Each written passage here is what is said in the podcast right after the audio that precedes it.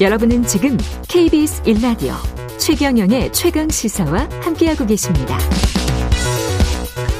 네, 신규 확진자 하루 10만 명 가까이 발생했습니다. 그 전부터 자가검사 키트 구입이 어렵다 이런 보도는 계속 이어졌는데 원인이 뭔지도 잘 모르겠고 자가검사 키트 정확도가 낮다는 지적은 계속 있어 왔고요.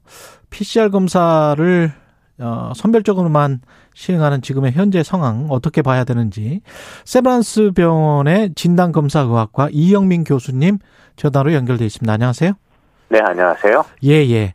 지금 신속 항원 검사하고 우리가 집에서 하는 자가 검사 키트하고 이게 같은 거죠?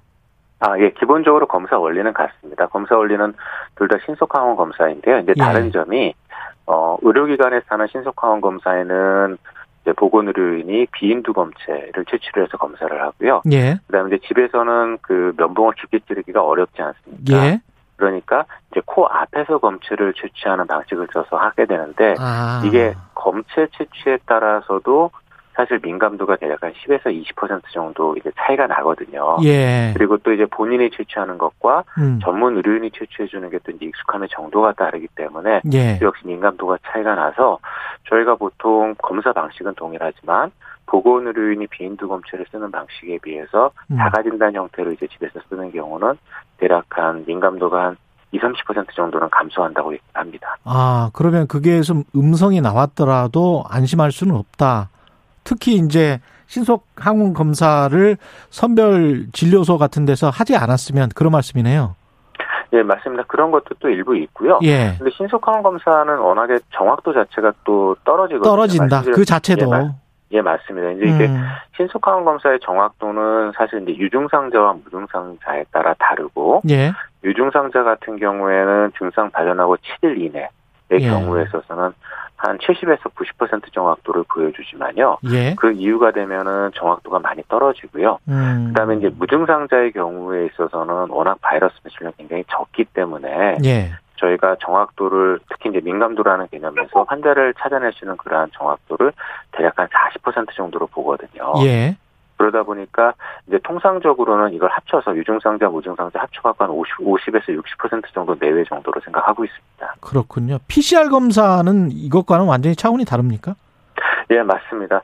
저희가 이제 검사의 정확도를 평가하는 방법이 이제 환자를 얼마나 잘 찾느냐로 평가를 하기도 하는데 예. 다른 방법으로는 바이러스가 얼마나 많은 아, 그러니까 바이러스가 얼마나 적어도 예. 검출 가능하냐를 갖고 평가하기도 하거든요. 예. 그런데 이제 PCR 검사나 유전자를 증폭해서 보는 검사법이다 보니까 수십 마리에서 수백 마리 정도의 바이러스만 있어도 검출이 가능합니다. 예. 그런데 이 신속항원 검사는 수백만 마리 이상의 바이러스가 있어야 검출이 가능하거든요. 아. 그러다 보니까 이제 이 신속항원 검사는 바이러스 배출량이 많은 시기, 즉 음. 증상을 발현 증상이 있고 그리고 증상이 최근에 생긴 경우에 있어서는 그때는 바이러스 배출량이 굉장히 많기 때문에 예. 정확도가 한 70에서 90% 정도 되는 건데 예. 무증상인 경우 무증상인 경우는 저희가 이제 그 증상 발현하기 이전이나 아니면은 이제 증상 발현은 좀 지나서 본인이 증상을 잘 인지하지 못하는 경우, 음. 그다음에 아예 끝까지 무증상인 경우, 이세 가지가 경우가 있는데요. 예. 이세 가지 다 바이러스 배출량이 적기 때문에 이런 경우에 있어서는 신속한 검사의 정확도가 굉장히 떨어지는 거죠. 그러면 시민들 입장에서는 이제 혼란스러울 수밖에 없는데 자가 진단 키트를 사놨다가 뭐 증상이 있을 거 있는 것 같으면은 먼저 해보는 게 맞는 겁니까? 그럼에도 불구하고? 예, 근데 증상이 있는 경우에는 말씀드렸던 것처럼 예. 코로나19 관련 증상이 있는 경우에는 한 70에서 90% 정도 정확도는 되니까 음. 해보시는 게 도움이 될 수는 있는데요. 예. 그런데 이제 여기에도 두 가지 문제가 있는데 하나는 70에서 90%라는 거는 아까 말씀드렸던 것처럼 보건의료인이 비인두 검체를 채취했을 때거든요. 예. 그러니까 집에서 자가로 했을 때는 이거보다 더 낮은 한 5, 60% 정도 정확도라고 보시면 되고요. 그렇군요. 그다음에 예. 어, 그래서 이제 이런 경우 증상이 있는 경우는 본인이 해보실 수도 있겠지만 그래도 조금이라도 민감도를 올리려면은 음. 의료기관 내원하셔서 비인두 검체를 받으시는 게 조금이라도 낫고요. 또 한 가지는 이제 지금 이 자가진단 키트를 많은 경우에 증상이 없는 경우에도 지금 쓰고 계시거든요. 예. 그런 경우는 아까 말씀드렸던 것처럼 정확도가 한 40% 정도도 안 될 가능성이 높기 때문에 굉장히 주의가 많이 필요하게 되죠. 그렇군요. 자가진단 키트를 소비자들이 구하기가 힘들다 이런 이야기도 있고 그걸 이미 뭐 유럽이나 다른 나라들에서 인정받은 자가진단 키트가 한국에서는 식약처가 뭐 인정을 안 해주고 있다 그런 이야기도 있는데 어떻게 보세요? 이런 문제는? 아 근데 지금 이 자가진단 키트가 부족한 문제는 예. 지금 현재 PCR 검사 역량이나 이런 것들이 많이 부족하다 보니까 예.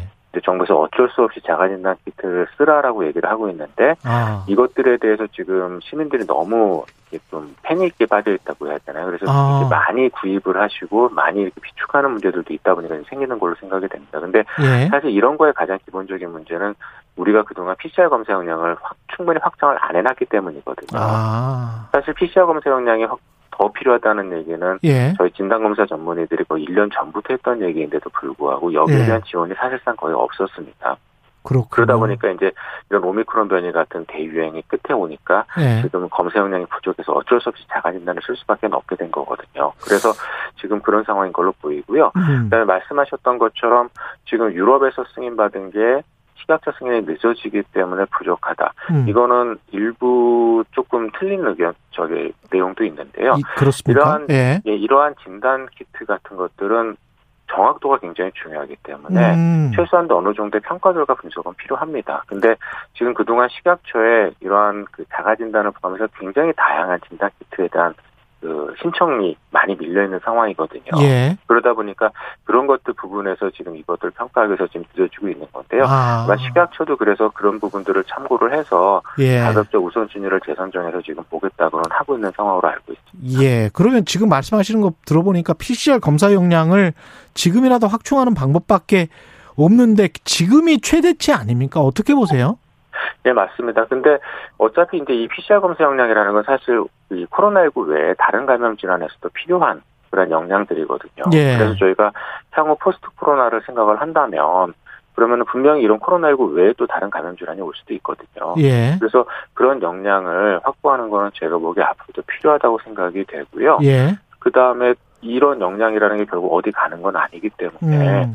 향후 분명히 도움이 될 수 있다고 생각합니다. 그리고 또 이런 것들 외에 지금 또 추가적으로 필요한 게 예. 저희가 PCR 검사하는 방법들 중에서 대용량 자동화 장비라는 것들이 있거든요. 예. 이런 것들은 이제 장비 한 대당 거의 뭐 검사 인력 한 다섯 명에서 열 명 정도 해야 되는 검사를 처리를 할 수가 있는데 아, 예. 이런 장비도 지금 식약처 쪽에 승인이 들어가 있는데 지금 계속 승인이 좀 늦어지고 있는 상황입니다. 근데 그렇군요. 이런 장비라도 좀 빨리 승인을 해서 쓸 수 있게 해주면 음. 그러면 의료기관 같은 데에서는 검사 역량을 내는데 도움이 되기 때문에요. 예. 이런 부분도 저희가 충분히 고민을 해야 될 것 같습니다. 검사 인력도 그렇고 검사 교육도 이게 충분한가요? 지금 어떻게 보세요? 아, 예. 그런 것 때문에 더더욱 이제 그런 자동화 장비가 필요한 그렇죠. 건데요. 예. 예, 예. 지금, 어, 지역 사회 안에 코로나19 감염이 늘고, 늘다 보니까 음. 의료기관도 지금 코로나19 확진자들이 그 직원들 중에 꽤 나오고 있거든요. 예. 그러면은 이런 확진자가 이런 검사하는 사람들 사이에 나오지 말라는 법도 없게 되고, 예. 그러면은 분명히 검사 인력도 부족할 수가 있습니다. 그래서 아. 더더욱이나 이런 자동화된 장비들이 필요할 수, 필요한 거거든요. 예, 마지막으로 그럼, 예. 네. 강민경 님이 증상이 조금이라도 있으면 근처 이비인후과 가서 검사하시길 추천. 의사 선생님이 직접 검사해 주시니까 아프지도 않고 좀, 조금 더 정확한 것 같아요. 내가 내 코에 깊숙이 넣는다는 게 쉽지 않아요. 이런 의견 주셨는데 어떻게 생각하세요? 마지막으로? 아, 예. 그 말씀은 맞다고 생각을 합니다. 사실 예. 코 앞에 약간만 하는 것도 되게 많이 겁나거든요. 근데 그게 예. 그거를 본인이 이렇게 넣는다고 생각을 해보시면 더더군다나 내 본인은 그나마 좀 괜찮은데 예. 내 아이를 그거 한다고 생각하면 아, 쉽지 그러네. 않거든요. 그래서 그러네. 그런 거는 가급적이면 조금이라도 더 민감도를 높이고 정확하게 하기 위해서 예. 가급적이면 근처에 어, 의원이나 이런 데를 찾아가 보시는 걸 권해드립니다. 알겠습니다. 네, 세브란스 병원 진단검사의학과의 이영민 교수님이었습니다. 고맙습니다. 예, 들어가십시오. KBS 1라디오 최경령의 최강 시사였습니다. 고맙습니다.